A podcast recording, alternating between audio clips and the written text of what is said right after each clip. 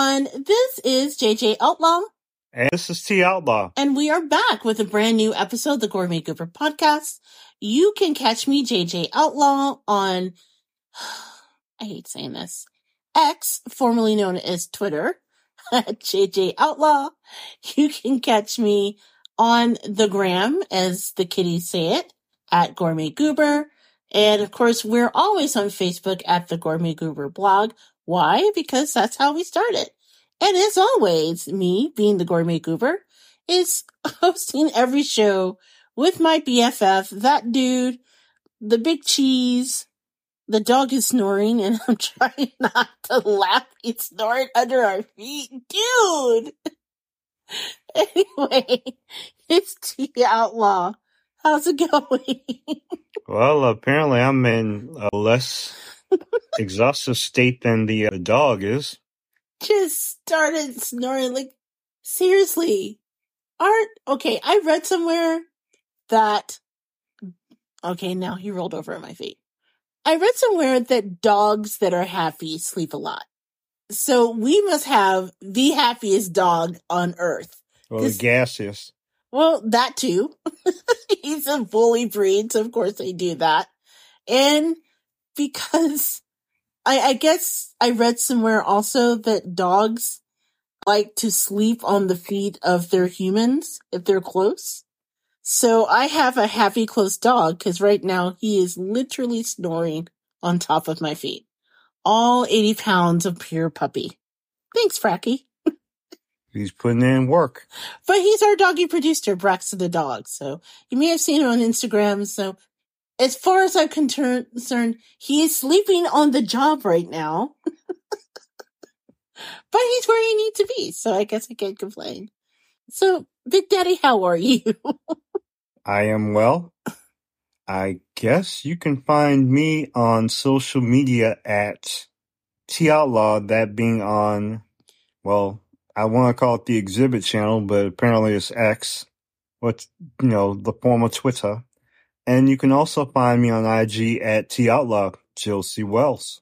And just so you know, because I know that people are exploring other options of social media as, look, it's my, their mama called it Twitter. I'm to call it Twitter. Twitter, for all intents and purposes, has become just a huge dumpster fire right now. It's so disappointing. But, you know, there are other resources like threads, like spouts, or Spoutible rather, like Spill. And I'm on those social media channels too. Have I been active on them? No, but I look to be. But hey, if you want to be one of the first to connect with me, I will put the link to those in the notes. And I don't even know, can we even call it X? Because legally, the name X as it relates to social media is actually owned by their competitor, Meta, which is formerly known as Facebook. So I gotta ask, are we, has it ever been established whether or not we're able to legally call it that? I don't know. He calls it X. Other people say, "Hey, you can you use X?" I don't know. I pretty much have just put my hands in the air, and you know, it's kind of like you know, Guaranteed Rate Field. Everybody calls it the Cell. I'm Yeah. just going to call it the Cell until you just don't call it the Cell anymore. You know, it's weird though, because I work in social media.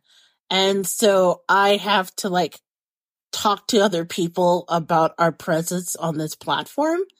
And the higher ups are really confused. They're like, so is it Twitter?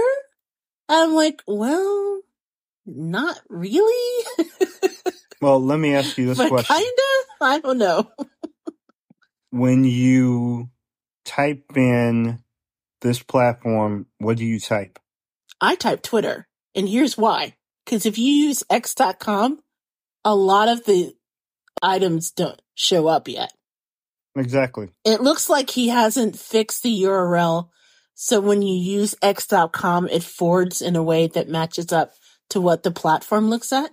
Mhm. And I can tell you, working in social media, a lot of the corresponding platforms that um, corporations use to post on it, to track data on it, and client engagement, all of that still says Twitter. Nobody has changed it to X. Just saying. and I'm of the belief that until this company figures out what its identity is, that X is just a logo. And pretty much I'm going to refer to as Twitter until it truly is whatever I type in. Whatever it is, I, I really wish that they would get their act together because it's such a, it was always in my view, such a really great platform for getting together. I mean, there's a lot of phenomenon that have launched on Twitter from like them thrones to, you know, black Twitter overall and the community that's been built off of that. A lot of my career I owe to what was formerly known as Twitter. My first time appearing on television in WCIU. My first time being on the radio, um, tied to WBEZ and their sister station. seriously, my career in part has been shaped by Twitter. And so to see it kind of turn into the, you know, every man for themselves kind of creepy Nazi, you know, biggity uh, trash fire that it's turning into, it's really kind of uncomfortable. I, I, I keep telling myself that every time he does something that this is the end and I'm going to move from the platform. And I still stay because I really value the community and the relationships I built over Black Twitter and things like that, like April Reign and Leslie Mack and all of those wonderful people that we know each other from our platforms, right?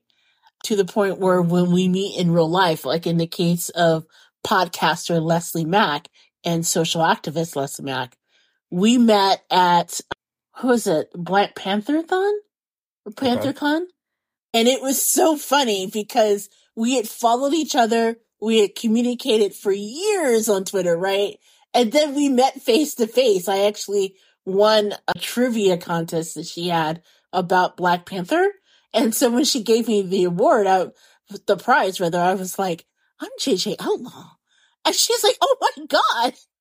and we just had this like moment of like connecting because we had never met face to face, but we built this relationship over Twitter that it's really impossible to do, in my opinion, at its best on other social media platforms. And I'm just, I'm really sorry to see it go. I'm sorry to see what it's turned into. It was my favorite social media platform. And I know there's other out there like, you know, Pinterest and TikTok and all of that crap. But I just, and I know a lot of people are into that, but I just never found a sense of community like it did on Twitter. So it's, I'm sad to see it go. And I, I'm sorry, continue. Oh, no, no. I was going to say, going back to, I keep telling myself I'm going to leave, but I don't know if you saw, he said that he's going to get rid of the block button.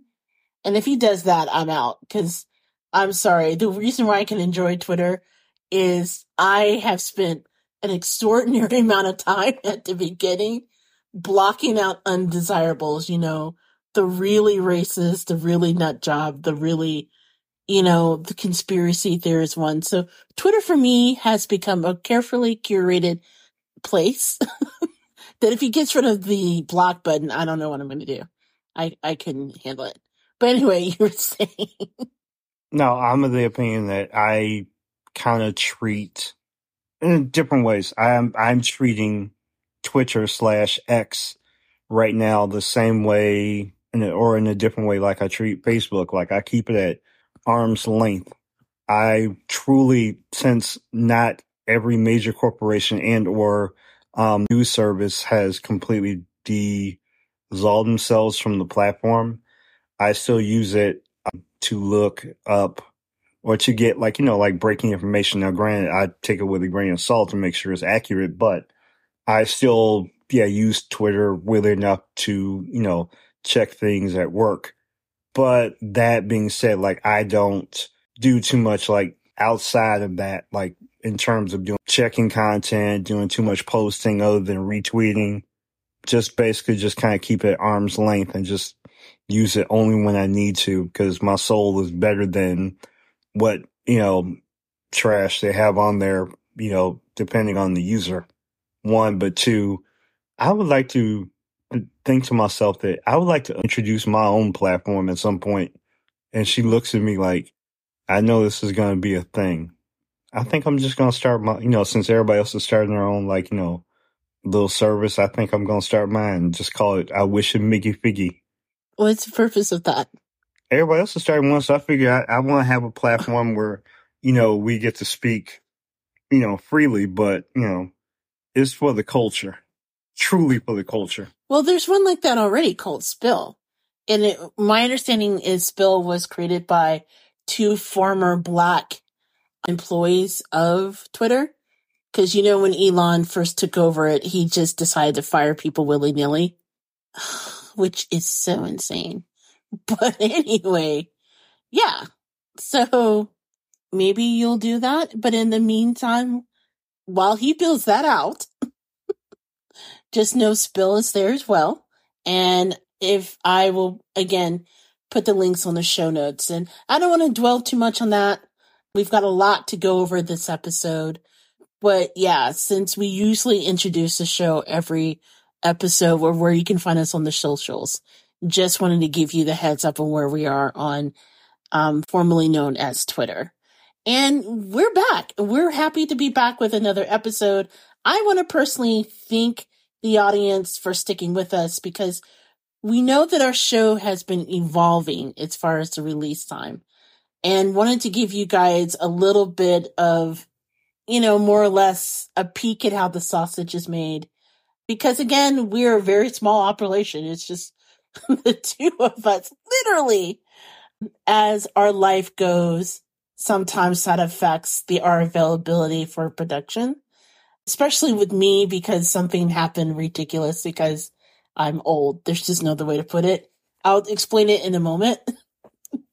so our our posting time is going to change this slightly, but we I've always said that the gourmet goober has always been a labor of love is something that we have done now for a long time, longer than a lot, a lot of other podcasts because we really enjoy it. So just so you know, there will be some changing in content relatively soon and how we produce things, but we wanted to do it in a way that still incorporates our lives and allowing us to evolve behind the scenes, but do, still put out, you know, content that we really love for all of the listeners. So thank you for those who've reached out and who expressed an interest in listening to a new episode. We're really happy to have that available.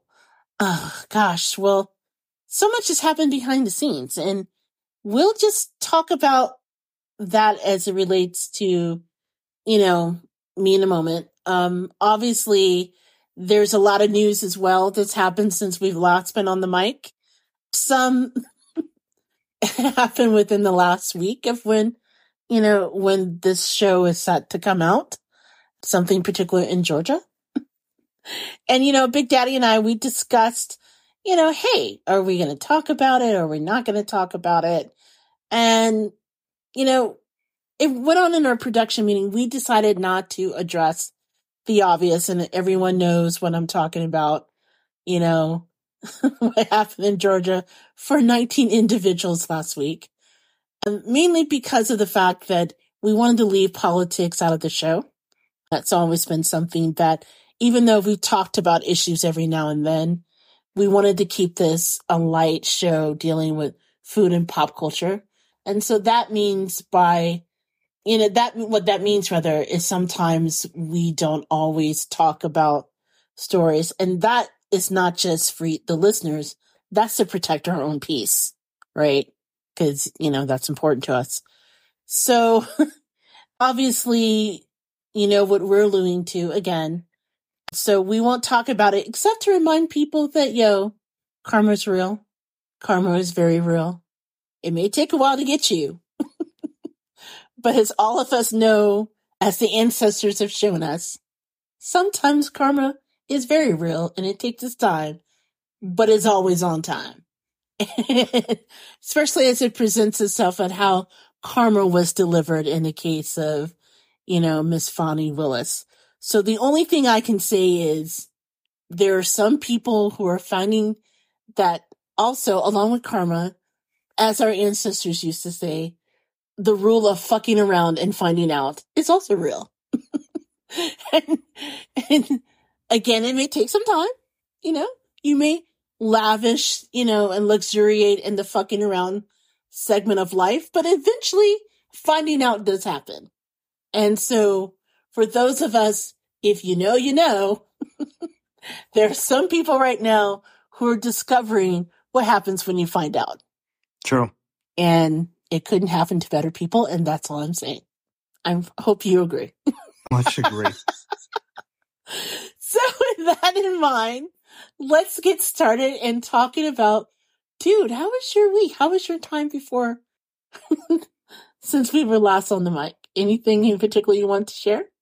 Um, I actually am going to take this time to carefully speak and just say that I'm not gonna lie, my heart is still hurting over a lot of things. And even though, yeah, I want to keep it light and focus on those things, I mean, there have been a lot of things that have gone on, not so much, I mean, nationally, internationally, but also like personally for me, my family, work, and whatnot that have really impacted me this week. But for the sake of my own, you know, well being, I'm just going to let it go and just say that, hey, just pray for all of us. Um, there are a lot of things going on, but hey, you just got to keep moving and, you know, just keep smiling. So I'm pretty much, I'm okay, but I'm cool. But yeah, just keep, just keep moving on. Okay. And, and that's fine. I mean, obviously we talked about how much of things we would like to share on mic. so it sounds like after our production meeting, I just kind of let you figure out how you're going to put that. And that is absolutely cool how you did it. So, hey. Thank you. no problem. I guess, is it my turn? Yes, very much so. How is, has, did your week, how did it progress? Well, okay and we say week very loosely because it's been several weeks since I've last been on the mic. Dude, so much has happened. One, and I think I should acknowledge it, although I haven't posted the photo yet, because every year I post a photo around my birthday, but I have had a birthday, one that gets me closer to a particular number that I am not looking forward to saying aloud. It, it's finally hitting me, but it's also been an, a birthday to let me know that, hey, you know, if this is the time to move forward and make things happen, it's time to do it now. Yeah, I turned the big, uh, you know, I don't really say it. You know, I haven't said it very often. Yeah. I mean, I said it to my therapist last week, which was kind of funny because we sort of laughed at it, you know, but I don't, I'm not sure if I'm in the space to share it on the podcast and that's your prerogative. Let's see. I'm younger than Thor and Loki. okay. The actual characters, not the actors. I'm way older than them. so you're younger than what, 1500 years old? Yeah, I think Thor's 1500 years old. See, I'm I'm young for an Asgardian. You can look at it like that. And because I'm a nerd, I can live with that. That's good to know. no, it was a delightful birthday. Um, actually, um, Big Daddy treated me to a cake and I have this wonderful gift that um, they got me for my birthday that I can't wait to to take advantage of. And then on that Friday, oh God, we were supposed to have fun going to the Cubs game. And the reason why I'm laughing is that what started off as a wonderful day for my birthday. And it was. It was lovely. I slept in. I hung out with the dog. You treated me to dinner. You took me to one of my favorite places in the world where we had dinner in the stars. It was really nice.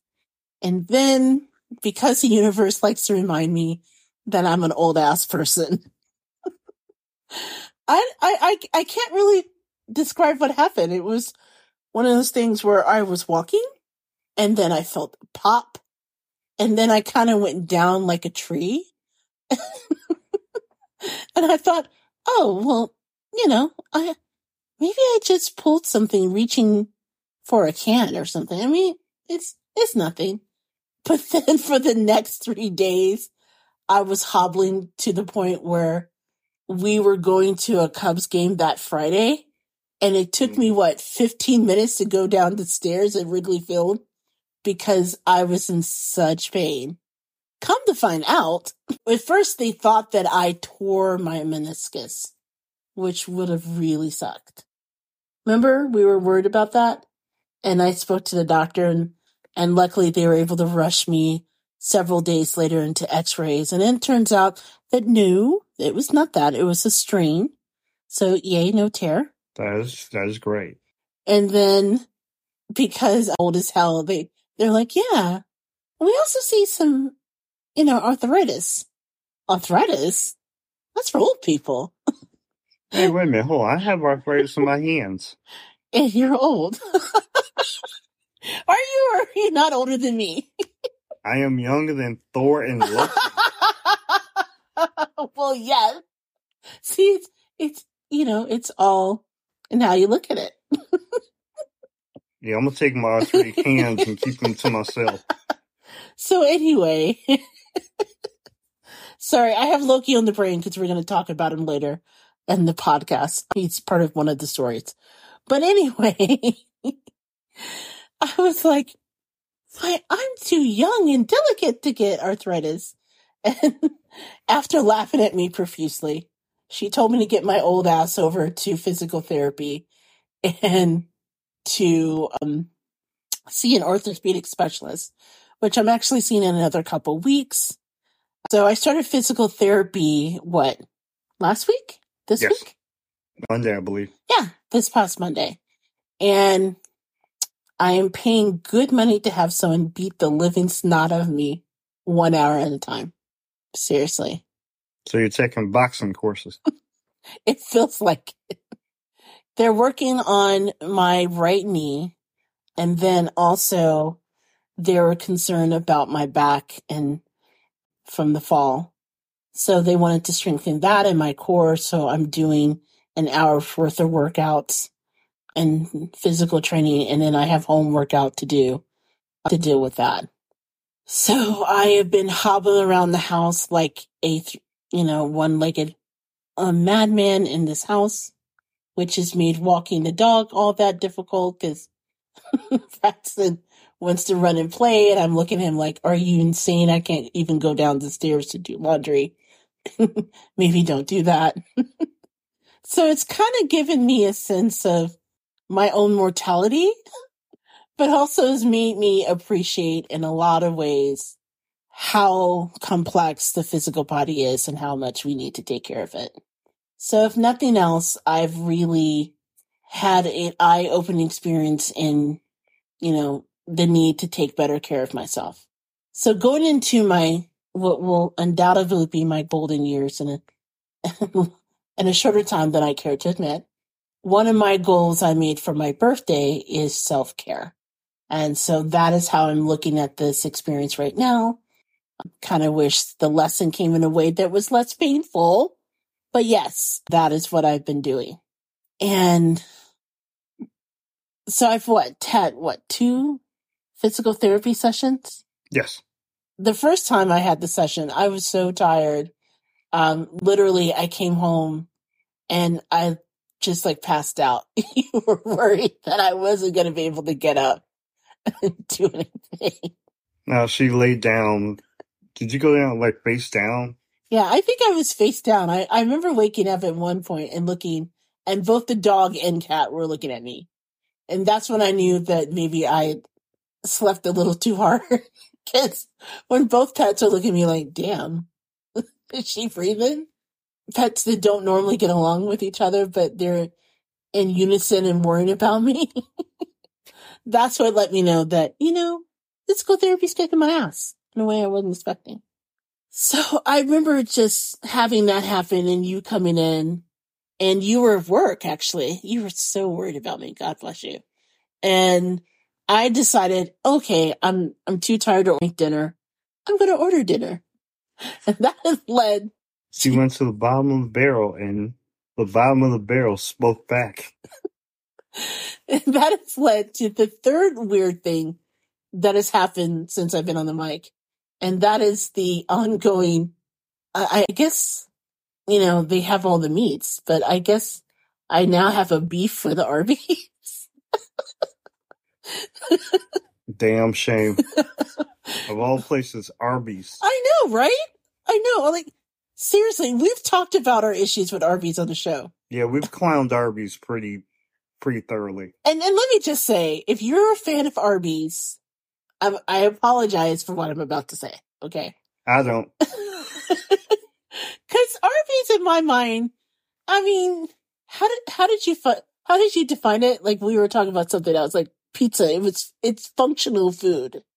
Yes, I have a thing about functional food, and Arby's is pretty much where you go where, you know, where if you're, you know, when you passed up the McDonald's, the Burger King, the Wendy's, the Subway, ooh, like you, you basically find all the good fast food restaurants, and And then you're to the point where like, all right, I I I'm hungry. I guess we'll stop at Arby's. yeah, you pretty much don't so much choose Arby's. It's just okay if Arby's is around.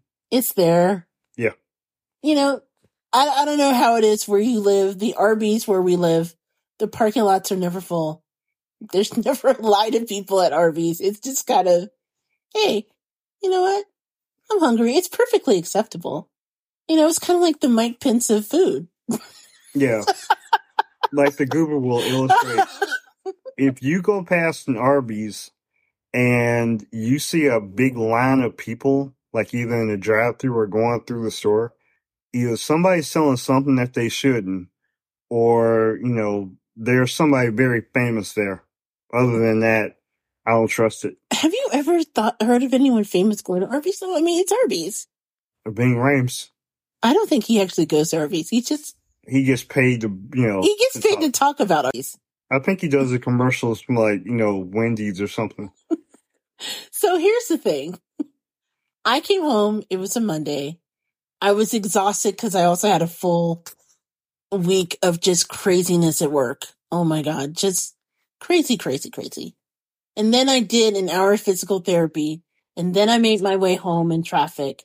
And then I crashed on the couch and looked like I might have just, you know, flipped all the hell out, freaked out my pets.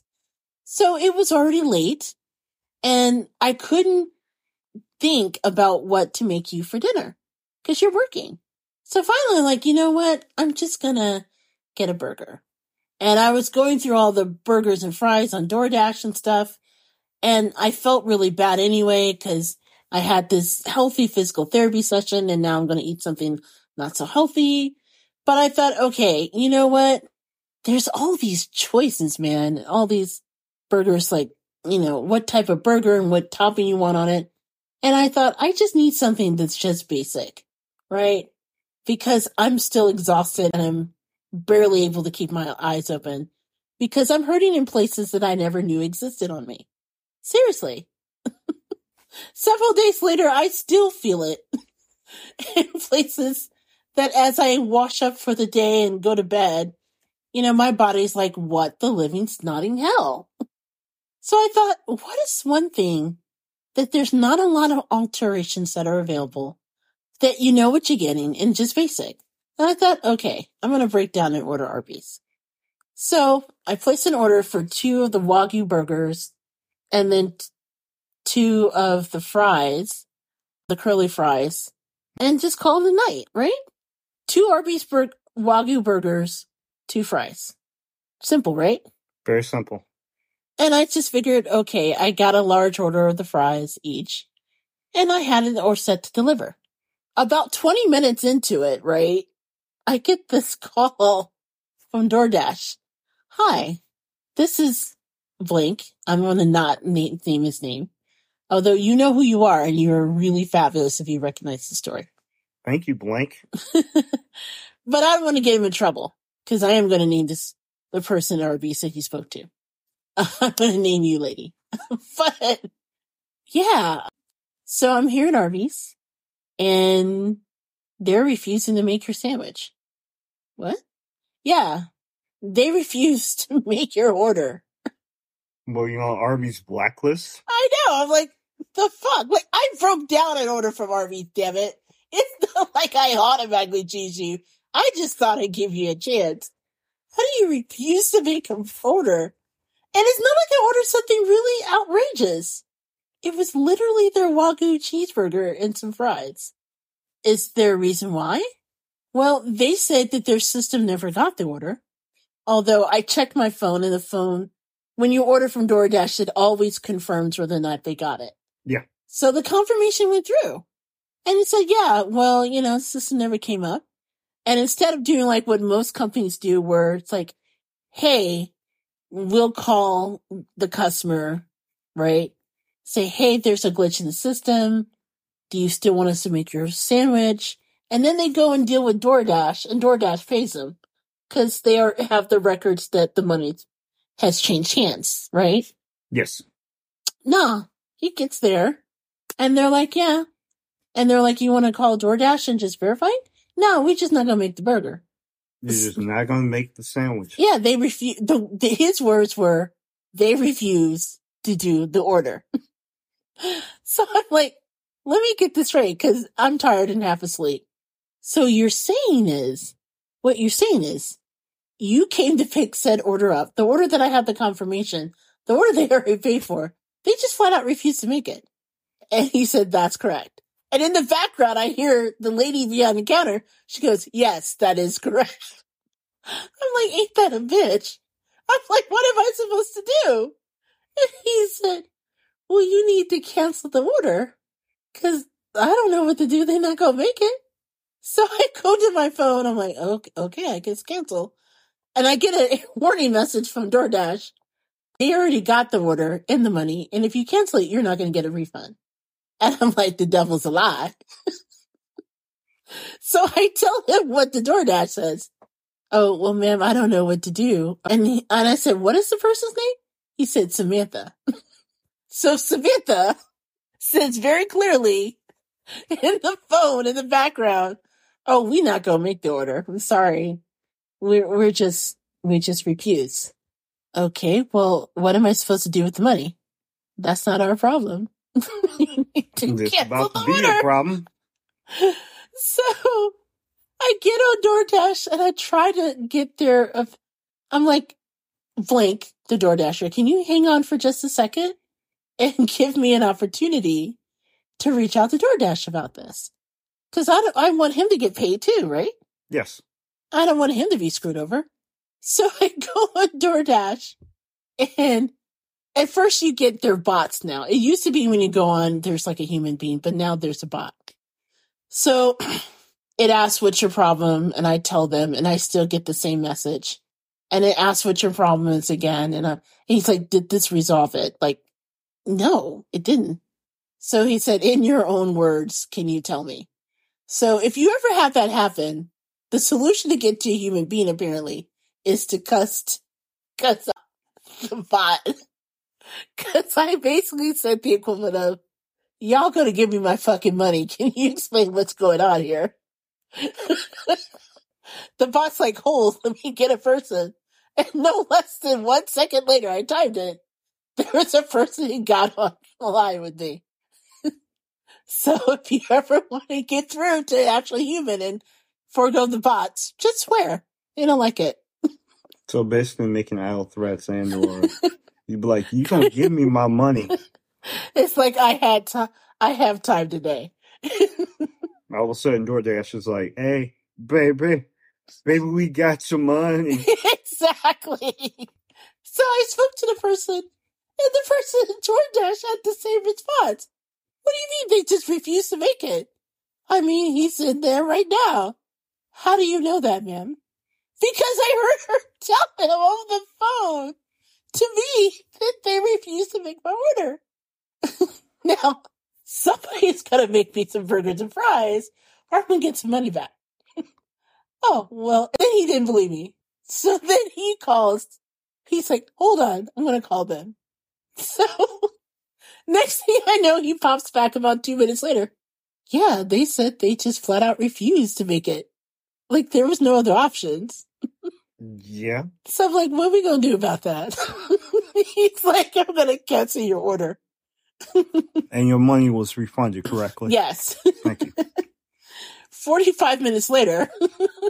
it was And one big, back. yeah, one big, come get this. I'm going to come get you. Big Daddy comes in, and now I have to be ashamed of myself and let him, know that not only did I, in a moment of extra strength Tylenol. arthritis induced coma, that in my drug induced state, I ordered, of all things, I broke down and ordered Arby's. But then to add insult to injuries, Arby's refused to serve us. Maybe they found out that you were the gourmet goober and Sam got all in her feelings. you looked at me like, what? Okay, break this down for me. One, you ordered, you of all people ordered Arby's. And then when it came time for Arby's to deliver, they just flat out refused to help you. Yes. that is exactly what happened. and after laughing at me for 10 minutes after that, because he did, he would leave and go to his office, and then Big Daddy would come back and laugh. That, that, that, Yeah, because it was a good, that hurt was, my feelings. it was a very good running joke. I will say that. Because I'm like, that's the first time I ever just say, I've ever heard somebody say, no, we're, we refuse to make your food. And like we said, we made the joke that, yeah, like we've been to like hood, you know, KFCs and Popeyes where they're like, okay, you know, when you like make the order at like half an hour or 20 minutes before it closes and they're like, well, we don't have this or we're, we're basically closed up in the night. And we, we kind of understand that. Yeah, I completely understand that. Because look, they don't get paid to stay at 901. Right. Their shift ends at 9. And they're like, yeah, we're going to stop taking orders at, you know, 830. We get that. But at the same time, when you just say straight up say, so about this order, we refuse to make it. I'm like, you do know your Arby's, right? Exactly. I'm like, you, you are aware that you are at Arby's, right? Right. You know, allegedly you have the meats. I mean, there are other choices out there. We chose, like, I broke down and specifically thought, okay, of all things, you know, it's adequate. It'll, it'll, it'll do. It's functional. It's functional food. and then after all of that, they just flat out refuse to make it. So yeah, I have an issue with Arby's now.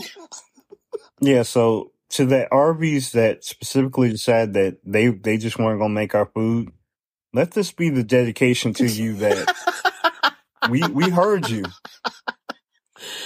Look, we're not the only people who have problems with Arby's. Like, seriously, Jon Stewart for years when he was host of The Daily Show trolled the fuck out of Arby's. But I'm sure if he walked into an Arby's or ordered it on DoorDash, they would make his order. Actually, no, I don't really know that. Yeah. We don't know that. Maybe he's on a do not serve list like me, apparently. Yeah, but by the same token, Jon Stewart also has a problem with Chicago deep dish pizza. So, Yeah, well, there's that. and they He's still not serve perfect. him. That's true. I'm pretty sure if he walked into a Lou Malnati's, he would actually get the money. He would give the money and get the food. True. But, But, yeah, yeah. Arby's, they don't have the meats for me. They don't have the service either. So thank you, Sam, for letting us know. Yes, Samantha. and yes, I am using your name, Samantha. Girl, you know what you did. It was just a response of the person I talked to DoorDash. He's he was like, I'm dumbfounded. Yeah. So they said they flat out refused it. they should have contacted us or should have just contacted you. We give the info. No, no, they just like, no, we, we're good. so on that note, that was how my week went. That's. Lots of physical therapy, no Arby's. I'm paying good money to get beat up. I may be exceptionally old. And apparently it took me a hell of a long time to get through Wrigley, Wrigley Field. Yeah, that's about it. Good to know. Scary. So on that note, is there anything else you want to add? Or you want to make fun of me again about what happened with Arby's, or No, I pretty much I, I I know that you were in pain, so I'm not gonna advance that or make you know tease you because you were in pain. well, I tell you what. That note, why don't we take a moment to take a break? That'll also give me an opportunity to extract this sleeping, gassy, snoring dog that's currently on my feet. And then when we come back, we will share three stories that cross the intersection of food and pop culture, including one that holds um, the secret behind Loki and McDonald's. So you're listening to the Gourmet Goober podcast. We will be right back.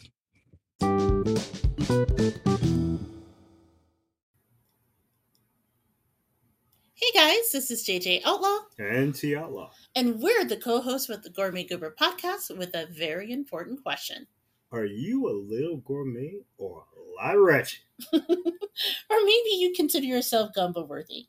Hey, if the answer is yes to any of those questions, then you need to tell the world with your very own goober swag. From mugs and aprons to t shirts and sweatshirts, it's the perfect way to show your love for the Gourmet Goober podcast and, you know, help us keep the lights on in the process. so if you are a little bit gourmet and a lot wretched, head on over to gooberswag.com. That's gooberswag.com and get your very own goober gear today. Tell them Big Daddy sent you. That's right. Tell them.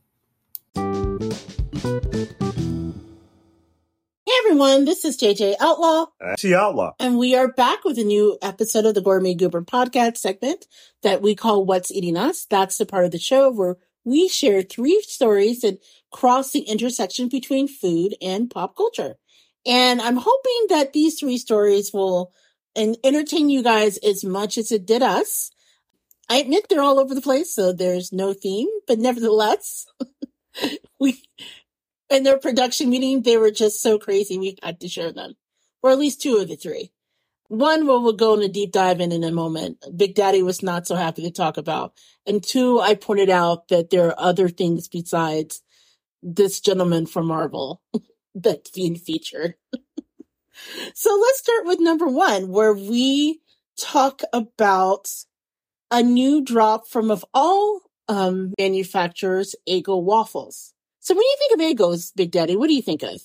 I think of special waffles and all the different things that we have done with those waffles Okay, that and the times of night we've had those waffles.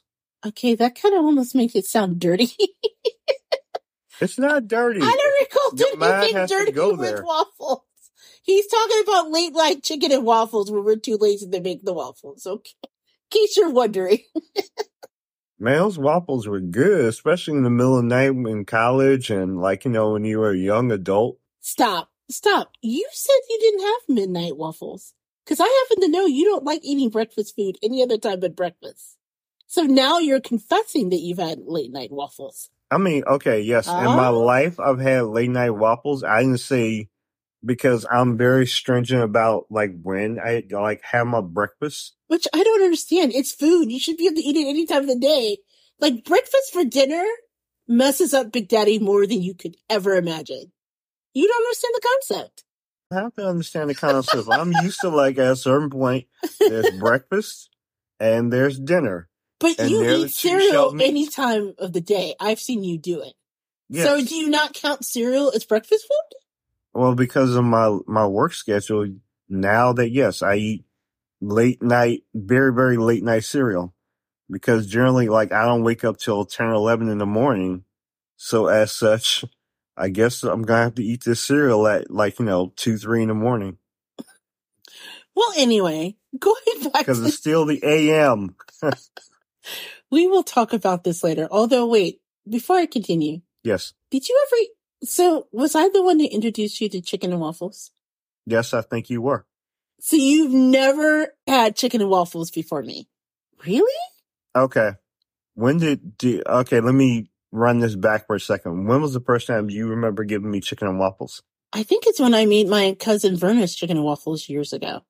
Like, weren't we still living in Westmont?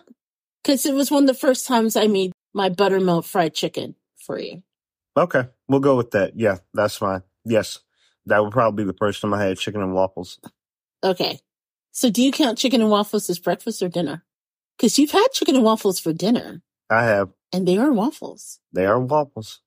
And yes, I have broken the the barricade of you know the chicken you know like the breakfast for dinner technique. Yes.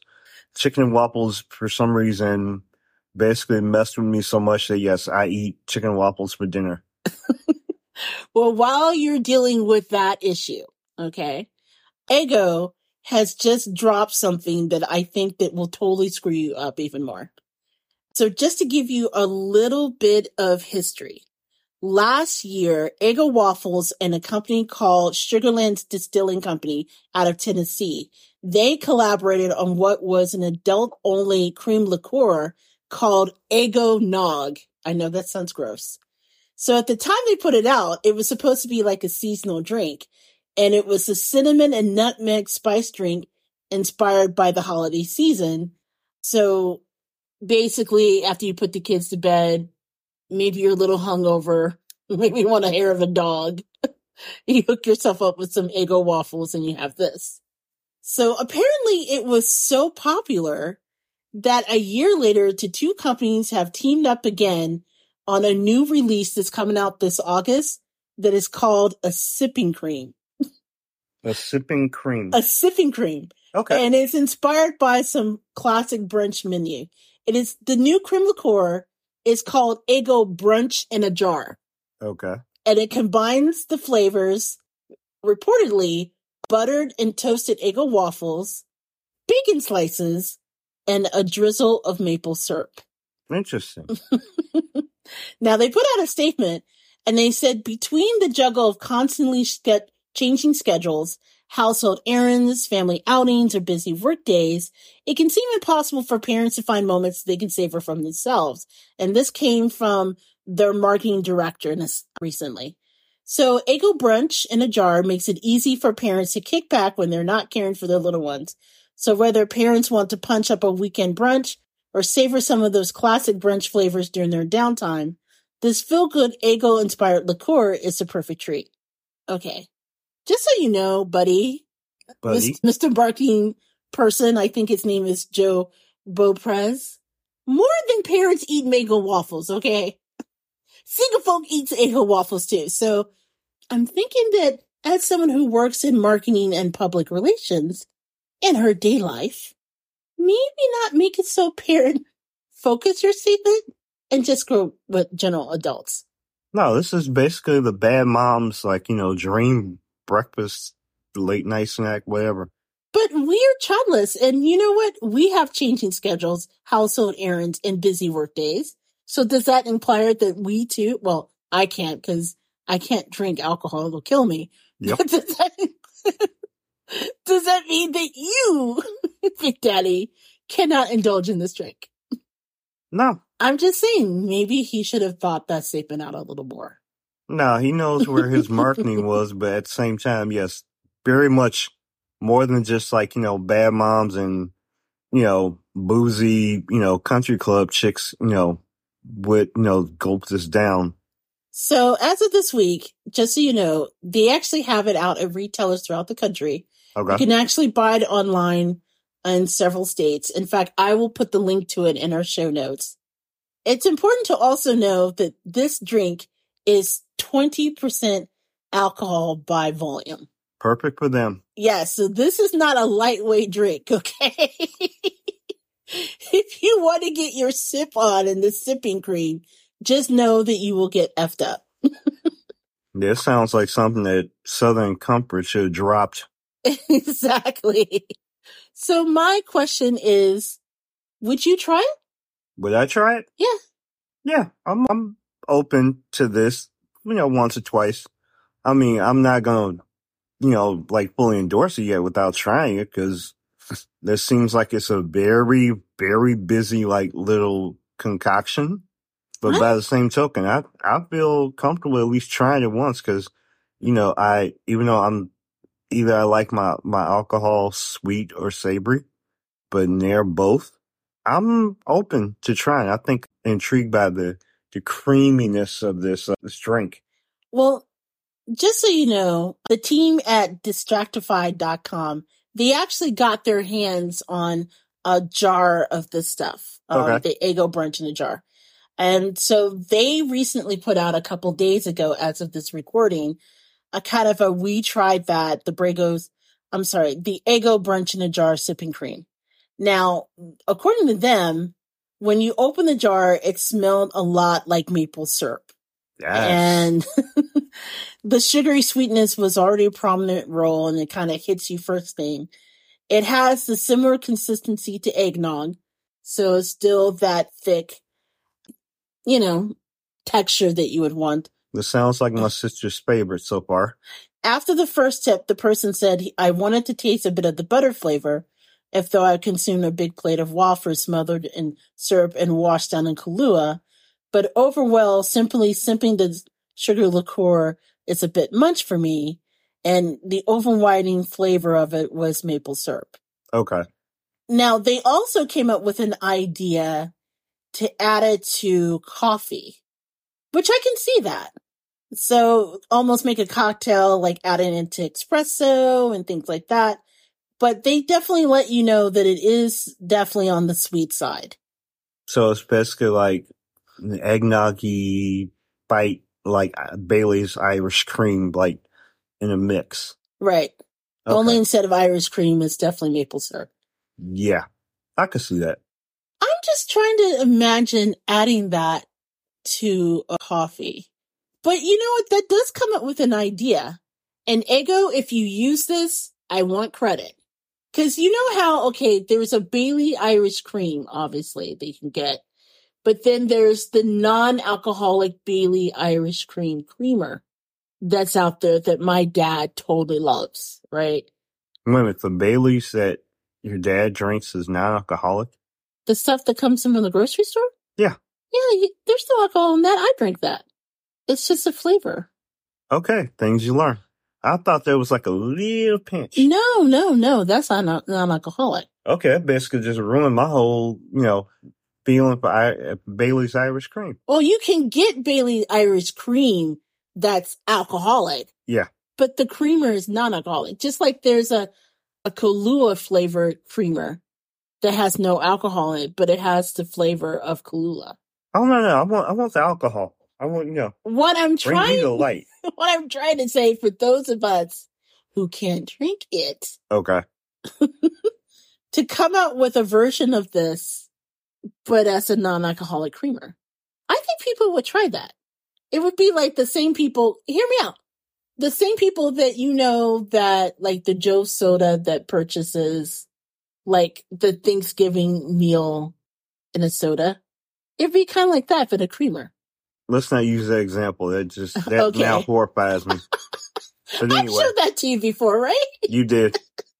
And it horrifies me. Have I tried it? No. No. But like they said, this would be really good in coffee. So to turn this into a non-alcoholic creamer, Okay. think about it. It would open up and you can sell it in grocery stores and other places. You know, kind of explore that. Okay. I will, I will, for this, I will, I would say that yes, if it tastes good, then yeah, I fully endorse your idea, you know, to open it up to everybody and yeah, bring down the alcohol content to a non-alcoholic drink or creamer. Cause like, if you think about it, what other drinks could Eggo make next? I personally think chicken and waffle is the next frontier. I really do. I can see them putting out a chicken and waffle drink. Yeah, I'm, I'm, concerned about how the chicken part is going to convey. Well, no, because this supposedly has bacon, right? But it's subtle enough that the, you know, the maple syrup kind of tops it. And I imagine that's how the chicken would be too. Mm, I mean, you can fake a bacon smell at least a little bit. I mean, you can't fake bacon, turkey, soy, but He has issues with that. I do. But no, like I, I, I wonder how. And like I said, you know, there are people out there who have made miracles out of you know a lot of different things. But I would wonder if that would work. But if it If it did, yes, I would try. Well, I think in a world where things such as mustard skittles and Chardonnay infused crackers actually exist, I think, you know, brunch in a jar is not the weirdest thing that you could find in the store right now. Yo, you just went to the crappy side of the board. Those examples weren't great. they weren't bright, but they do exist. yes, they do. they actually are, for example, club mini crackers that taste like Chardonnay that are infused with the wine. I'm shaking the Pepto bottle now. and the mustard skittles. So hey, all things being equal, if I could, if you given the choices of those three, yeah, I, I guess I would hit up the French in a jar. So I tell you what, if you guys want to try your own, right now it's on sale. You can get it in most liquor stores and in some parts of the country. Again, you should be able to get it through a website and I will put that link in the notes. And if you guys do try it, let us know how you like it. Give us a heads up on what it tastes like. I'm kind of curious. so our second story moving along and there's no way to transition between that and this. Just gotta slide into it. You just got to do it. And first of all, before we go any further, Big Daddy, are, are you okay with this? I guess I have to be. And the reason why is I think we should address it. Big Daddy has a thing against Tom Hiddleston. And I don't understand why. He, he's not a fan of Loki. He knows I'm a huge Loki fan. I'm looking forward to the new Loki television show that'll debut in October. I'm counting down the moments to seeing it. I actually have a little Loki that I keep in my purse. That I gave you. so let me just say this next story presenting with Big Daddy under duress because he is not as happy about it. But, but it features other things. And that is, and you guys have probably seen the commercial that launched last week as of this recording that McDonald's and Marvel are joining forces for a new meal. It's called the As Featured Meal and it kind of honors McDonald's long appearances over their history and movie and television shows. It debuted, I believe, on I want to say the 18th is when they rolled out the actual commercial campaign. Don't don't quote me on that. I can look that up. But basically, it was this really sweet, um, almost minute commercial that they put on social media where they showed McDonald's appearances and everything from Blankman, that comedy classic with Damon Wayans as the world's probably most inept superhero. Yes. to Big Daddy's all time favorite, the McDowells from Coming to America. See, they're McDonald's. We're McDowell's. Yes. That's my favorite. I'm not gonna eh, since I don't want to pay money to what was it Paramount. You know what? I don't know if they'll actually charge you for that because Big Daddy has that memorized. No, I don't. Like, not we- well. we get to the part of coming to America. Okay. And coming to America in our house is one of those things that it's like you could be like making dinner, cleaning, you know, cleaning the house. Suddenly you see it on, you're like, oh, we got to stop everything and watch. Yes, because Zamunda was the predecessor to Wakanda. exactly. So Big Daddy has a, a sincere love of coming to America and that section where he introduced the concept of what makes McDowell's different from McDonald's. You know how they have two all beef patties, special sauce, lettuce, cheese. We have two all beef patties. What? There's no sesame seeds. there are no bun. I mean, there's no no seeds on the buns. and it's a thousand island dressing. Hey, hey, we ain't gonna give away you know McDonald's secrets yet.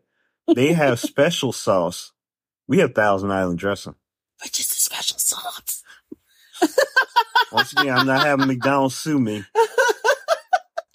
But yes, So anyway, if you haven't seen the commercial yet, the commercial is really, really cute. Also by McDowell's, their milkshake machine works. Why that is true. And in my imagination, all the McDowell's uh, steak machine works. Yes, And actually, we can find this out for certain because every year the Wiener Circle turns themselves into the McDowell's for Halloween. And do the Wiener Circle serve milkshakes? depends the milkshake. Oh, oh God. I'm so sorry. I thought about that. Let's not talk about that. Please don't Google milkshake and wiener circle. I forgot about that. Moving forward. Moving forward. so anyway, they have a new campaign called the As Featured Meal, and it fe- includes an assortment of McDonald's items that have made appearances throughout their storied history in film, television, and music for decades.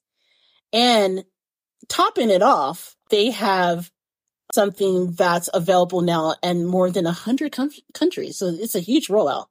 The featured meal includes your choice of a 10 piece chicken McNuggets, a quarter pounder with cheese, a big rack.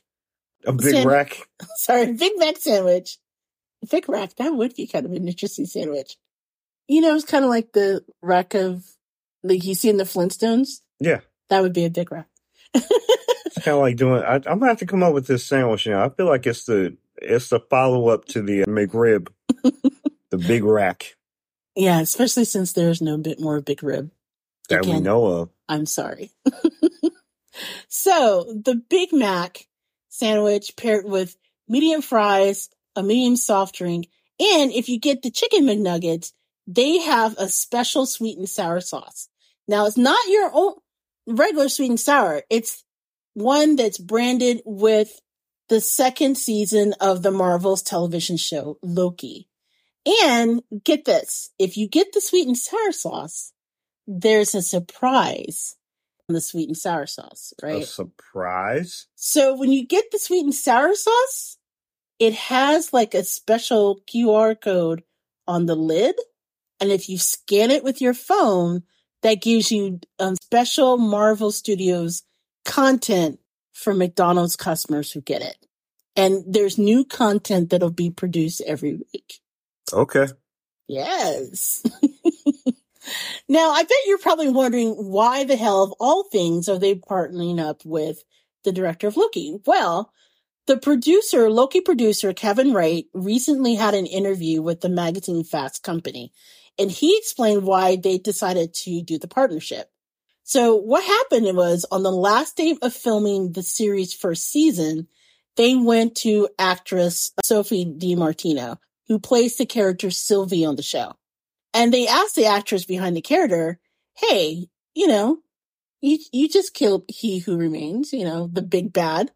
You spend your whole life chasing this guy so you can take him out for his revenge for, you know, screwing up your childhood. What do you think she would do next? And her response was, well, she might be really hungry.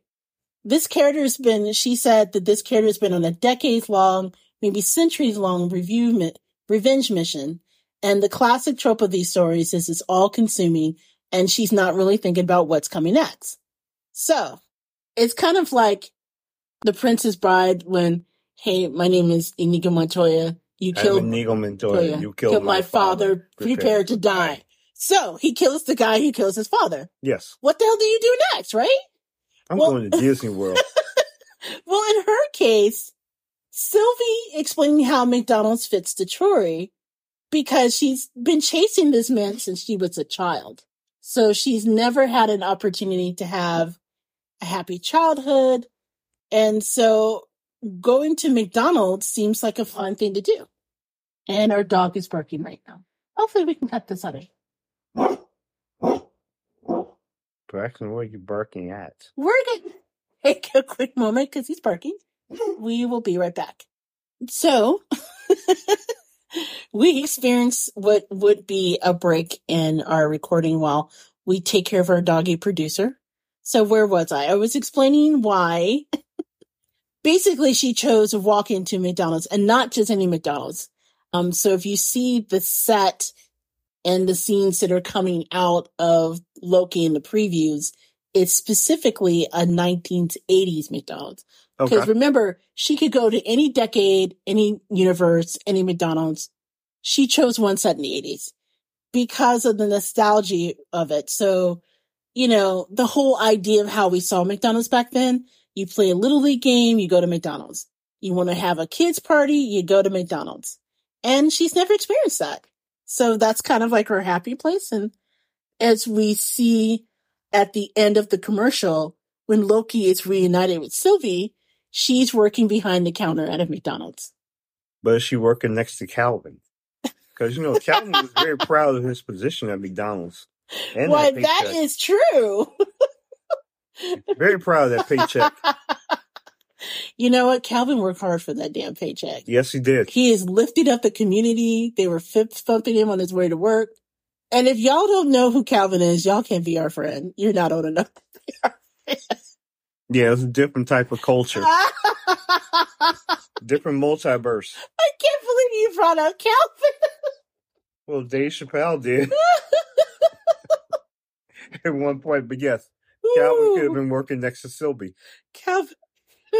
Y'all asking a lot of Calvin in that paycheck at McDonald's. But you know what? I'm not hating on him because Calvin is making his way. Yes, he is. And Calvin may be an owner of McDonald's today. You don't know. You know what? I never thought about that. Calvin could have worked his way up from where he was back in the day in that commercial. And now he holds a whole slew of McDonald's. Or else he's the new Mayor of McCheese. Why'd you have to do that? Do we explain Calvin or you know what? I'm just gonna put a link to the Calvin commercial in the show notes. We're just gonna keep going. Gotcha. So anyway, what do you think of the promotion? I, I I actually like the idea, although they missed out on a chance to like. I mean, let let me change it a different way. I hope that this is not their only marketing thing that they have tied in to the As Featured meal because I think it's there's so much more opportunities to do like marketing tied to like other movie and television shows. Like, come on. They should change all the names of the Big Mac or not the quarter pounder with cheese to the Le Royale cheese. Yes. They could put out their own Big Kahuna burger. There's so many things they could do with this. you know, you just gave Arby's like ammunition to come out with their own like, you know, Royale. oh their my own like, God. you know, big kahuna. Would you eat it? That would require me to go to Arby's to do it. but yes, I fully admit, I don't know why they want to do this with Loki, but you know, they could have had like, you know, Ant Man Quantumania, you know. But McDonald's isn't in that. He didn't go to McDonald's. But Because Sylv- Sylvie specifically chose to go to McDonald's and work at McDonald's. that's her problem. You Yeah. just don't like Loki. Yes, you could have done this with many other like pro- you see you remember when like because even though I didn't really watch the episodes, you Mhm. know, like when they did uh uh what was it, WandaVision? Right? You know, when they were going through the fifties, the sixties, the seventies, and the eighties. During the eighties, they could have gone to McDonald's with them kids. They could have got them like a couple of like, you know, burgers So and your Happy problem, Meals. so your problem isn't the Marvel connection. Your problem is the Loki connection. Yeah, you could have had like a you know a Doctor Strange meal. all kind of like you know wizardry in the bag. No, we gotta stick with Loki's little funky ass. He's jealous that I think that Tom Hiddleston is adorable. Out of all the characters in the Marvel universe, this is the actor and this is the character that you find the most amusing and entra- enchanting. Yeah, Enchanting? Yeah. it's the English accent. It's the devilish smirk. Wait a minute. It's like one of all the characters, you know, of actors that in Marvel Marvel movies are have English, English accents. but they don't use them. Wait a minute. This is his. You could have had like what was it, Heimdall with Elba doing it. You know, even though me and you just don't have that relationship, you could have had like well, let me see. In WandaVision, was Vision not an English actor? yes, but he doesn't use his English accent. That's his problem. I'm just saying, there's so many different women. You had Jonathan Major. Okay, maybe we, we ain't gonna get Jonathan Majors involved yet, but at the same time, yes. Jonathan Majors isn't English. Oh yeah, I'm sorry, I got crossed up. I apologize. I'm still on the Ant Man thing.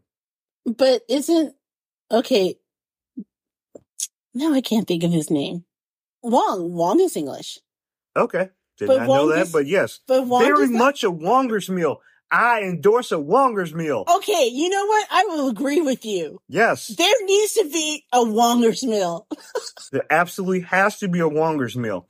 Why? Even if Because it's not McDonald's, it has to be a Wonger's the meal. best character in all of Marvel. Okay, pretty much. if you were McDonald's or even if you are not McDonald's, I need for you to go to the Marvel people and say, listen, I need Wongers and uh what was on Ant Man? What's uh Luis. Scott's a co- Luis? Yeah, Luis. Yes, we need a Wongers and Luis meal. Because What would be the Wong meal? Because the only thing we know is Wong likes liquor. But I've actually never seen him eat any food. I feel I have seen Wongers go somewhere and eat, but I can't think of where. Wong work on that. So what would be in the Luis meal? And don't say anything stereotypical.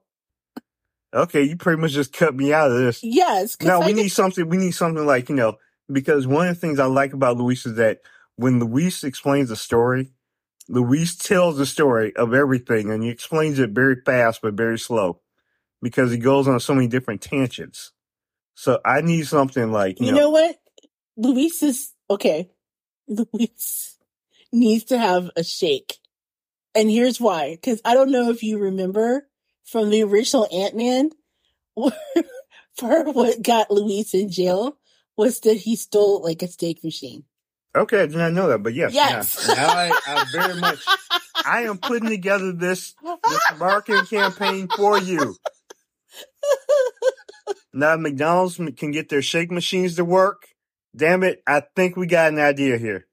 Let's put this together. I know we were like way off tangent with whatever story we were working on, but yes, I oh, I'm much sorry. I'm sorry. He stole two smoothie machines. two smoothie machines. Smoothie King, come get it. yes. Yes. TCBY, come on now, come get, come get this money. he was arrested and sent to San Quentin after stealing two smoothie machines. There we go. See, I, I agree with you. That would make a really great Luis meal. a smoothie. A smoothie. Michael Pena, if you're listening to us, you need to get in on that marketing. Maybe we could come up with something with Shang-Chi. I mean, there's a whole line of people. See, if, if Loki does well, it opens it up for everyone. That still requires me to like this. I'm working on every other Marvel character but this one. See, we could have had us a big old Thor meal, but no. We had to wait for this clown. Thor Mill could have pancakes because of Thor Love and Thunder in the end where he served pancakes. Yes. See, there's a whole marketing thing that we could do. So, if you would like to try it, you can go to McDonald's and check out the Loki meal that's coming up now. it's important to note that, sorry, you got me laughing about doing a Luis in a smoothie. Anyway, just know that apparently you can only get the sweet and sour sauce for Loki if you get the chicken nuggets. So keep that in mind. Hey, What? Wongers, do you like chicken nuggets? I'm just asking for a friend. I'm sorry, continue. Benedict Wong, if you're listening to me, we will we will do anything to have you on the show. We think that you are the best person in all of Marvel. Seriously. You're the glue that holds the Marvel universe together. Even Big Daddy is a fan ever since you deuced out in Infinity War. when you checked out the fight. He's like, y'all got this. I gotta go protect the sanctum. Peace. Wongers knew where he needed to be. And Big Daddy's like, that's my guy. he knew when to fight. so now that we've had a laugh about that, let us close out this segment with perhaps the strangest thing to ever come out of Indiana. And that's saying something. One of the weirdest things ever. But it's not Florida. Let, let us let us first start by saying that for good or for bad, Big Daddy and I are native Hoosiers. So when we say that this is one of the weirdest things that would come out of our place, we mean that. And we say it with love.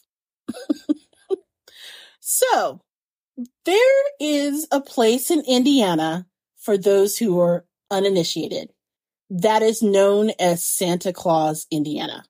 Yes, Santa Claus, Indiana, if you're not aware, is an actual place.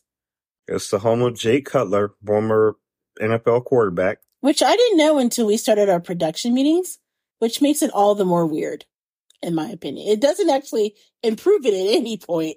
it No. just makes it weird. So Santa Claus, Indiana, besides having the name and having everything that you can imagine assigned to Santa Claus, Indiana, including the fact that this is true. They used to send, I don't know if they still do this, but like when I was a kid, like if you wrote letters to Santa, sometimes it would be sent to Santa Claus, Indiana, and they would have like people respond back to the kids in kind, and they would even have a stamp. I know because one of my classmates did this. Because I don't know, they were just too dumb not to know that you can't just write Santa Claus on a and put a stamp on something and it gets to somebody and needs an address or something. Now I'm horrified by the responses in which the people from Santa Claus, Indiana sent them. No, it was like a basic one, but the reason why you did it is that they used to stamp the letters coming back that said from Santa Claus, Okay. like Santa Claus, Indiana. That was like a whole thing. Okay. So one of the things that they have is, well, they changed the name. When I was a kid, it used to be called Santa Claus World. At some point, they changed it to Holiday World. Holiday World. Holiday World and Splashing Safari. Now, this is a theme park that is nearly 80 years old and it's actually, by some accounts, is credited as America's first theme park. So I do want to give credit as credit is due. Okay. That said, it's a place, as you can imagine, that celebrates America's biggest holidays. So there's like a 4th of July section. There's a holiday, Halloween world, rather. There's a Thanksgiving world. And of course, there's, I think they used to call it Christmas Town when I was a kid, but there's a fairly large Christmas section. Okay. And then Splashing Safari, what that is, it's like a water theme park that they built to it. Okay. I don't remember when they started advertising Splashing Safari. I think I was in college. But like I said, this place has been around for 80 years. Now, being a little kid growing up in Indiana or Indianapolis, Holiday World was fairly, or Santa Claus World, as it used to be called, was fairly well known. To the point is I remember being given the option by my parents, hey, you know, we have, you know, some vacation time. Do y'all want to take a trip down the Holiday World or Santa World? And of course, we looked at our parents like they had lost their ever loving mind and said, nah, we don't want that. I'm like, nah, bro. Because it also looked incredibly lame. I'm just going to say, as a child, even then, I found this place incredibly lame. But apparently, enough people really support Santa Claus World. I'm sorry, I keep calling it that. Holiday World. It is now Holiday World. It's kind of like, it's kind of like the Sears Tower, as opposed to what it's called now.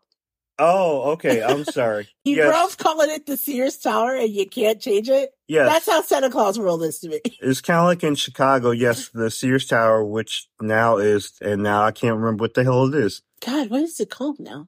I Look. can't think of it. His mama called him Sears. We gonna call him Sears. Yeah, it's kind of like in LA where everybody calls it the Staples Center, even though it's called, I think it's, is it crypto this week? Yeah, I think it's called that this week. But it's like, look, your mama called you Santa Claus World. We gonna call you Santa Claus World. Exactly.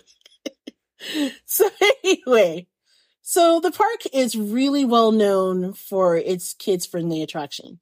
I wouldn't know personally because we decided to dip out on that nonsense and we went to Kings Island instead. Which, by the way, Paramount Kings Island or whoever owns it now, is really great. So, but they keep moving along and apparently enough people go to Holiday World that they have invested in their latest attraction. It is a 1,500 foot long, 700 foot tall gravy themed roller coaster. Gravy. Yes. It's a roller coaster dedicated to gravy and fixings. And it's $10 million. It's a $10 million poster. So enough people go to Holiday World and Splash and Safari that they can spend $10 million on something that's called Good Gravy, America's graviest coaster. How do you feel about this?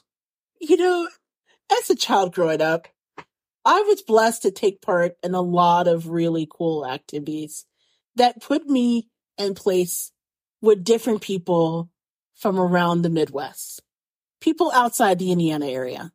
And also being a child, person of a certain age, growing up in Indiana, sometimes it's a challenge because stuff happens and shit comes out of our state that you're just like, really?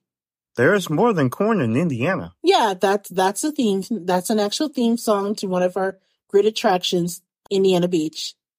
I'm not going to complete what I said that song was. Nope. to my, It's Indiana Beach.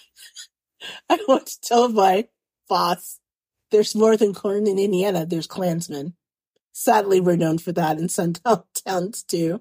And so she finishes it. We're the home of Dan Quayle. For that, I'm really sorry. Mike Pence. And Mike Pence. We, we're responsible for that nonsense too. yeah. So we're taking L's left and right here. So would I say that But we also brought Michael Jackson to and the Jackson Five and others. that is true? That is true. Mike Epps. We gave you Mike Epps and Vivica Fox. Look, I'm trying to balance it out. You gave us Babyface. Yeah, it's Babyface. We gave y'all baby. Look, Whip Appeal is because of us. Okay. so you have to forgive us that sometimes. Oh, and Orville Redenbacher. We did give you Orville Redenbacher. And David Letterman. Yeah, and David Letterman. So not everything that comes out of us is bad in a thousand. Look, every state has that. We also gave you Raj from What's Happening. Okay, I think we're going down a rabbit hole. We need to pull ourselves out. Hey, I'm trying to rip my city now. anyway, But what I'm trying to say is, we can't all bat a thousand. But having a roller coaster dedicated to gravy is a little weird, even by Hoosier standards. yes it is. So, riders on the family friendly coaster will climb into cars that looks like an oversized gravy boat. And they will be taken on a wild-ish ride. Wild for Holiday World, I guess. That makes, to make more gravy, quote, and save Thanksgiving dinner. Along the way, the cars will speed through a can of cranberry jelly and dodge oversized kitchen accessories and essential ingredients like a chicken timer, a rolling pin, and a giant box of root stuffing, which is a shout out to the inventor of stovetop stuffing, who lived in nearby Evansville, Indiana. The woman's name is Ruth Siems. So I guess we gave you stovetop stuffing. Okay. So someone actually put a statement out for this mess. It says since 1946, our family has been dedicated to being the best at family fun, said Leah Croach Boonhart, the fourth generation owner of Holiday World, told a magazine called Attractions. We are excited to add a coaster to our lineup that caters to the whole family, just like the Thanksgiving dinner. The experience will be smooth and gentle enough for grandparents and younger children to enjoy, yet dynamic enough for the thrill seekers. Oh, by the way, in case you're wondering, Good Gravy will have a 38 inch height requirement, making it acceptable for kids as young as three to ride. How tall is your kid at 38 inches? so, so Thomas, is this the roller coaster ride that you've been waiting for? A gravy boat? Because I have to say, of all the unseasoned shit that could come of Indiana, this ranks is never. This ranks is the top ten. Yes. Yeah. Now, am I going looking forward for this? No. I think that they try too hard to come, you know, try to open up and broaden their minds from, you know, the uh very, very seasonal, you know, holiday world theme of, you know, when they left Santa land. But I believe that it's funny and maybe, you know, because Thanksgiving doesn't get enough love for, you know, the different sorry, I'm trying to think of a nice word to say like all the random crap that we eat at Thanksgiving. I would think there would just be one big food court, but okay, you want to put a holiday ride involved? Yeah, be my guest. That's But Gravy World? But I, however, would like to suggest to the people of Holiday World, since you want to call it Holiday World, I'm waiting for the Juneteenth rides. no, no, no, no, no, no, no. No? Okay, I I love you, but I'm going to have to say no. No, no, no Juneteenth. And Uh, this is why. okay. Because we see how people perhaps inappropriately choose to celebrate other holidays of different cultures, say Cinco de Mayo. Yeah, I was waiting for the Cinco de Mayo ride too. So my fear is that the Juneteenth roll will have like rides to fried chicken and watermelon. And we don't need that. Okay, so the Hanukkah rides are also out, right? Yes, yes. I, I, I think I, I think they should just stay in their lane and just keep as part of stuffing springs. You know that's just gonna be the most water water like unseasoned gravy ever. But that's okay. That you know what? There's a place for all of it. Man, are you kidding me? I, I, I was ready. I had the Martin Luther King. I have a dream boat. No, no, no, no, no, no, no, no, no. No, The Freedom Rides. no, no, no. Especially when you consider that they're taking black history out of schools, so they'll be left to their own interpretation. Don't y'all do that. Just leave it alone. Come on now. Just leave it alone. I was ready. I had the book banning boats. Mm-mm. No, leave it alone. now, if you were so interested, but you need a year to figure out where the hell Santa Claus Indiana is, Indiana is, you're in luck because Good Gravy will officially be open on May 4th, 2024 to visitors with season passes, and it'll be open to the general public on May 11th, 2024. So again, you guys got a little time to gather yourself. Oh, and by the way, in case you're wondering, there is a restaurant on the park called Plymouth Rock Cafe. And during, at the restaurant, you can get a full Thanksgiving meal with a side of gravy. Mm, mm, mm. Yep. so to the the eight year old me who told my parents, nah, that's okay. We'd rather spend hours in the car poking each other and driving to Cincinnati for Kings Island. I want to say thank you for that. Thank you. I'm still stuck on the different rides I was ready to introduce. No, no, no, no. Like the race to Ramadan? Wow. oh my God. Giving? No. Mm. There are all these holidays that are unexplored, but no, we wanted to stick with Christmas and Thanksgiving, And the 4th of July. Fourth of July.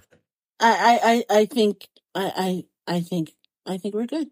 So kudos to you, Holiday World, for finding the need for a gravy themed roller coaster and making it happen. That we salute you. and on this note, I think it might be a good idea just to stop.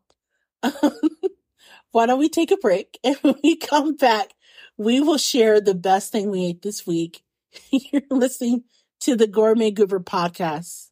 Wait a minute. The Obama Boaster Coaster. No, God, no. I just feel, I, I just see this going worse and worse. Stay in y'all lane. so we're listening to the Gourmet Goober podcast. We will be right back.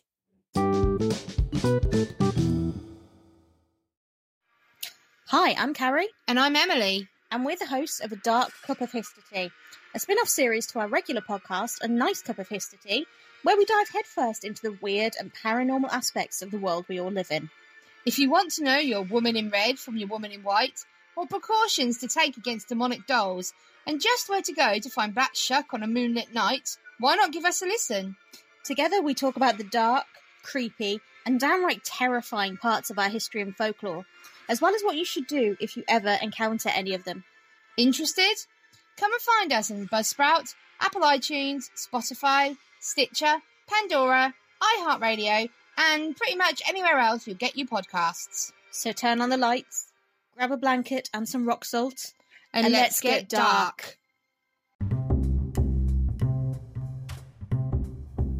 Hey guys, I'm JJ Outlaw, better known as the Gourmet Goober, and I'm here to share this great new recipe journal from author Gaby Loreno. It's a progressive cooking journal designed for short and simple recipes at the beginning, before advancing with spaces for longer recipes as you go. It's colorful, fun, fits easily in the kitchen drawer, and it's perfect for any home cook. Best of all, it has over 100 pages for your most beloved culinary delights. Be sure to get your copy today at Amazon.com.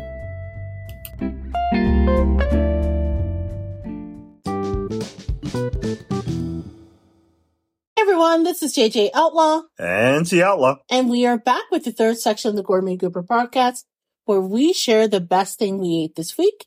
These includes recipes, restaurants, hole in the walls, food trucks, you name it. If it's good grub, we are sharing it with you.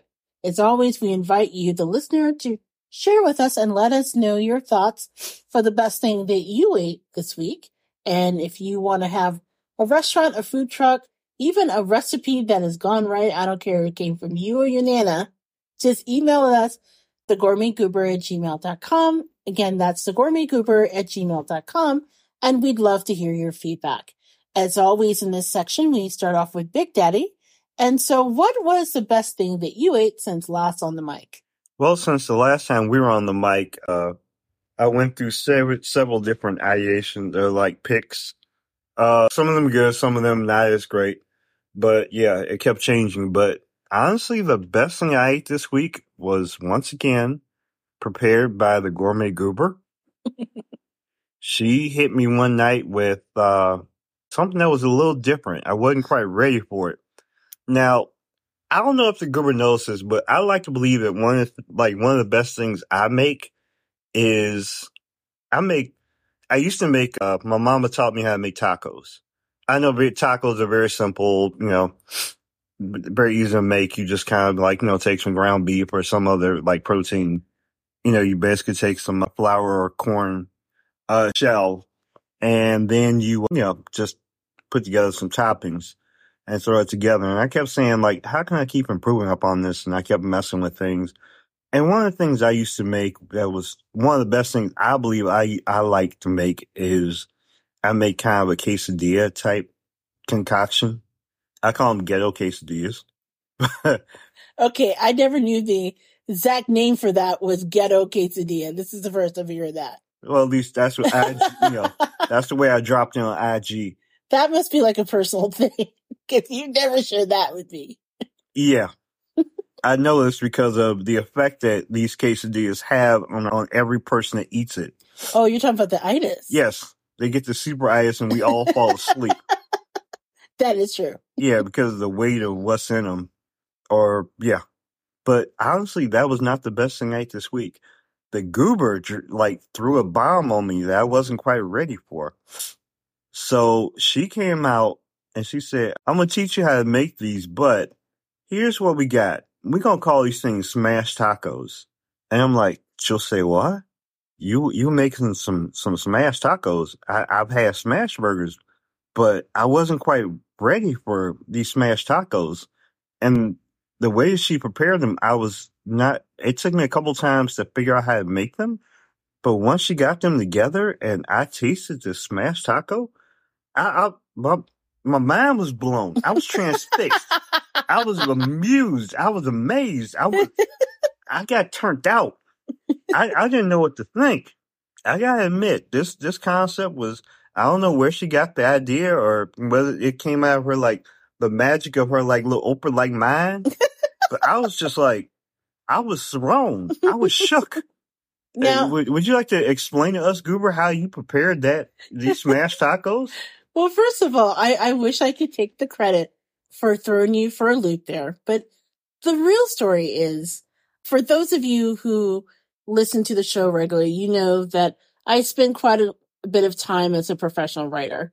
And right now, my latest gig is I'm working for a company that I'm doing writing as it relates to um, social media for a 18 state regional internet service provider and telephone provider. And that's as far as I can go with that. So I say that to say that I spend an extra amount of time, more than I would care to know now, on social media and all platforms, just to look for relevant content that I can turn into something very quickly that can advertise their various products. Sounds boring, but in some cases it's a lot of fun just to kind of play with certain things. So I find myself on TikTok and other things a lot, even though we don't have a TikTok page.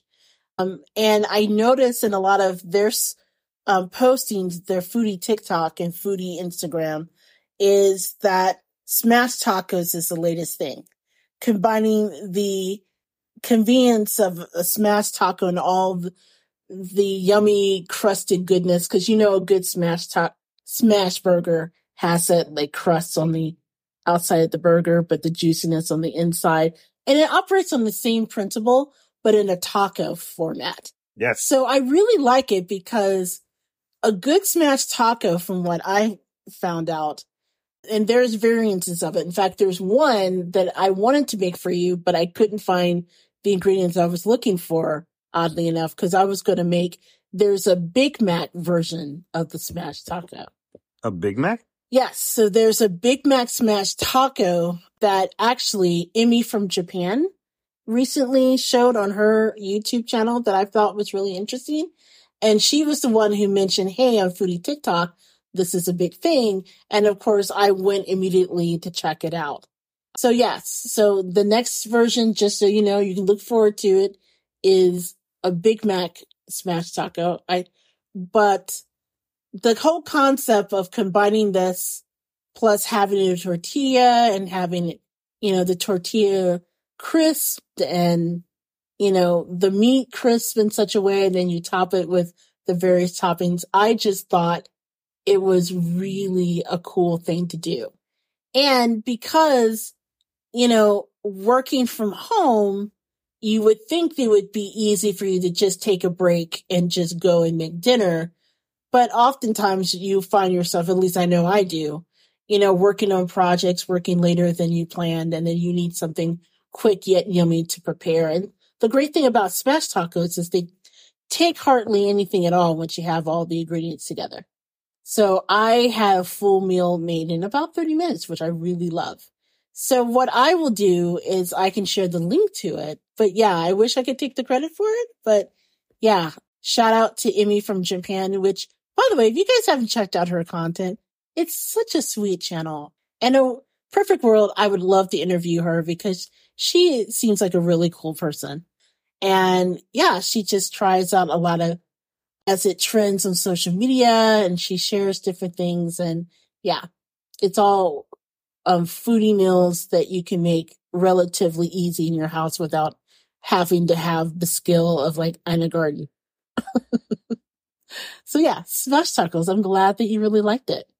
I did. It was truly the best thing I ate this week. I wasn't quite, I was, I was ready to go after that. well, my best thing that I ate this week, I gotta be honest, I almost chose to smash tacos. I am going to do something and I, I always feel weird choosing stuff I make because take credit. I don't want to sound like, oh, I'm the gourmet goober. I'm like the best at everything. I'm not. You're the gourmet goober. You're the best at, you know, the things that you prepare. but that said, I'm still waiting on this gumbo. We're not getting to the gumbo thing. but that said, I wanted to share something that has been kind of the bane of my existence for such a long time since I got into cooking and I finally got right last week. And it's because of a recipe from a brilliant website that I read all the time called Damn Delicious. So I want to give credit where credit is due. This came from a website called Damn Delicious. Yeah. Delicious. it's um one by a woman. I want to make sure I got her name right. It's Chanya. And the idea behind her website centers on the home cook and making things quick and delicious. And one of the things that I truly love when I go to a restaurant that I haven't been able to master is making carbonara pasta, spaghetti okay. carbonara. Mm. And it's relatively an easy recipe, right? I mean, at its basis, it's spaghetti or your pasta. It is Parmesan cheese. It's eggs. It's bacon. It's garlic. It's parsley. salt and pepper, that it, right? It's really easy to do, but it's also easy to fuck up, right? Cause the thing is, okay, you cook the bacon or the pancetta, right? I usually use bacon because it's easy to find in the hood where I live. And then you slice it, you dice the bacon, you put it in the dish, you crisp the bacon, you take the bacon out, you cook this pasta, you immediately turn everything off. And then at some point after putting the pasta in the pan with the bacon fat, you add the raw egg and parmesan that has been whisked together slowly to the pasta that's in the pan. Now, if you do it right, it turns into the cheesiest, the creamiest, mouth-watering pasta sauce that you will ever have in your life, right? You do it wrong, it's scrambled egg and pasta. and no matter what I have done in the past, it always turns out to be a form of scrambled egg and pasta, which, by the way, I have to say, not bad. Okay. Not bad at all. I've had it. It's good. But is it carbonara? No, it's not. So I have struggled with this recipe for many years until I tried the recipe from Damn Delicious. And I don't know, maybe if it's because I added the, the egg mixture too quickly or didn't stir fast enough. I think it's because I didn't temper the eggs enough with the pasta water that's left over. But I followed this recipe step by step. And for the first time ever, I made spaghetti carbonara that I am proud of. Mm, You have to admit, you unlocked a, a. Byzantine, you unlocked a code there. Yes. And Big Daddy knows that this is kind of like, like every, every cook has that one recipe that they're just like, damn, if I could only get it. Like for me, there's two. I'm going to share with you guys. It's two things that would fall into that category. One is spaghetti carbonara, which I can take off the list.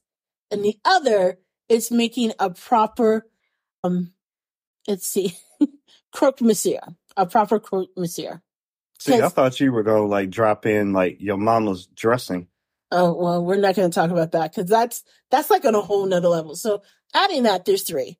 Because my mother, my mother has this Thanksgiving dressing that she makes every year.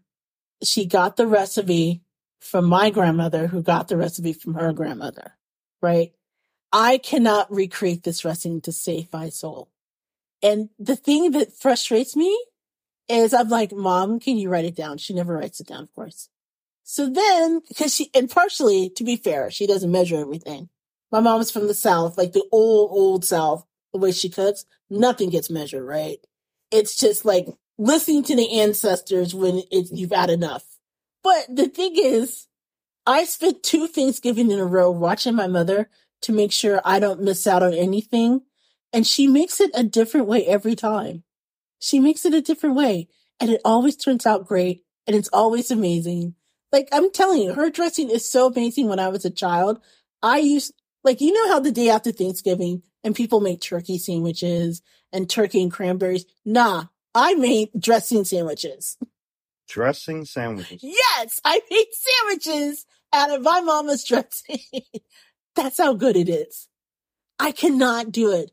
I've been asking my mother for at least 20 years, and I'm like, look, at some point you are not going to be here. What if is going to have to continue this. And you're saying that your sister won't. No, my sister's not a cook and she doesn't want to try it. And me, I just want to preserve it and I can't. Okay. So spaghetti carbonara, my mama's dressing, and a good croque monsieur. And the reason why the croque monsieur vexes me is for some reason I cannot get the sauce that goes on the top of it right. And I don't know why, but this right here, the spaghetti carbonara, thanks to the great people, damn delicious. And I will be sharing the link. I finally, finally, after almost 18 years of marriage, got it right. We've been married over 18 years. Exactly. Wow. Sorry. Anyway, yes. It was damn, damn good. Thank you, damn delicious. Because Yes, I wasn't indeed. quite, I freely admit, I wasn't quite ready for that. Neither was my tummy. No, it was really, really great. It was very filling. I will say that. So, on this note, we're going to wrap up our show. Big Daddy, where can they find you? Well, you can find me, T Outlaw, on, is it Twitter or X? I don't think he knows. Because here's the thing technically it's X, but legally he doesn't own the right to that name. So I think we're just going to have to do like the mama call it Twitter, we going to call it Twitter. Which, by the way, before we forget in the last segment, we were talking about the Sears Tower. As soon as we turned off the microphone, what did you say to me? Uh, it's the Willis Tower. Yes. Get we old and forgetful. So we were talking about the Willis Tower. Yes. But anyway, so yes, they can find you on Twitter where? you can find me on Twitter or X Exhibit Radio for all I care. Um, you can find me on there at T Outlaws, T O U T L A W, and on Instagram at T Outlaw Josie Wells. You can follow me, JJ Outlaw, for now on Twitter at JJ Outlaw. You can find me on Instagram at Gourmet Goober. To be honest, I have a lot of other links now that I cannot remember because we're also on Spill and Threads and Spoutible. I think I'm JJ Outlaw on Spoutible, but I'll be honest, I haven't done a lot of posting yet. So I'll probably move to do that now, especially since, again, Twitter is now thinking about getting rid of the block button. And I'm sorry, y'all, I'm not going to be on there fighting bigots and, and Nazis and other people all day long on Twitter. Cause if you know me on Twitter, you know that I will block with a quickness. Cause you're not going to try my piece. You're just not. Did you block me? No, I didn't block you. Okay, I have to check. I never always see like I don't always see your posts, so I'm always have to check just to make sure. No, I didn't block you. Okay. But anyway, you can also join us at thegourmetgoober.com. You can email us at thegourmetgoober at gmail.com. So basically, just a bunch of ways you can get a hold of us always. No excuses. so on behalf of Big Daddy and the Gourmet Goober, we just want to say thanks for listening. Until next time, happy eating. Happy eating.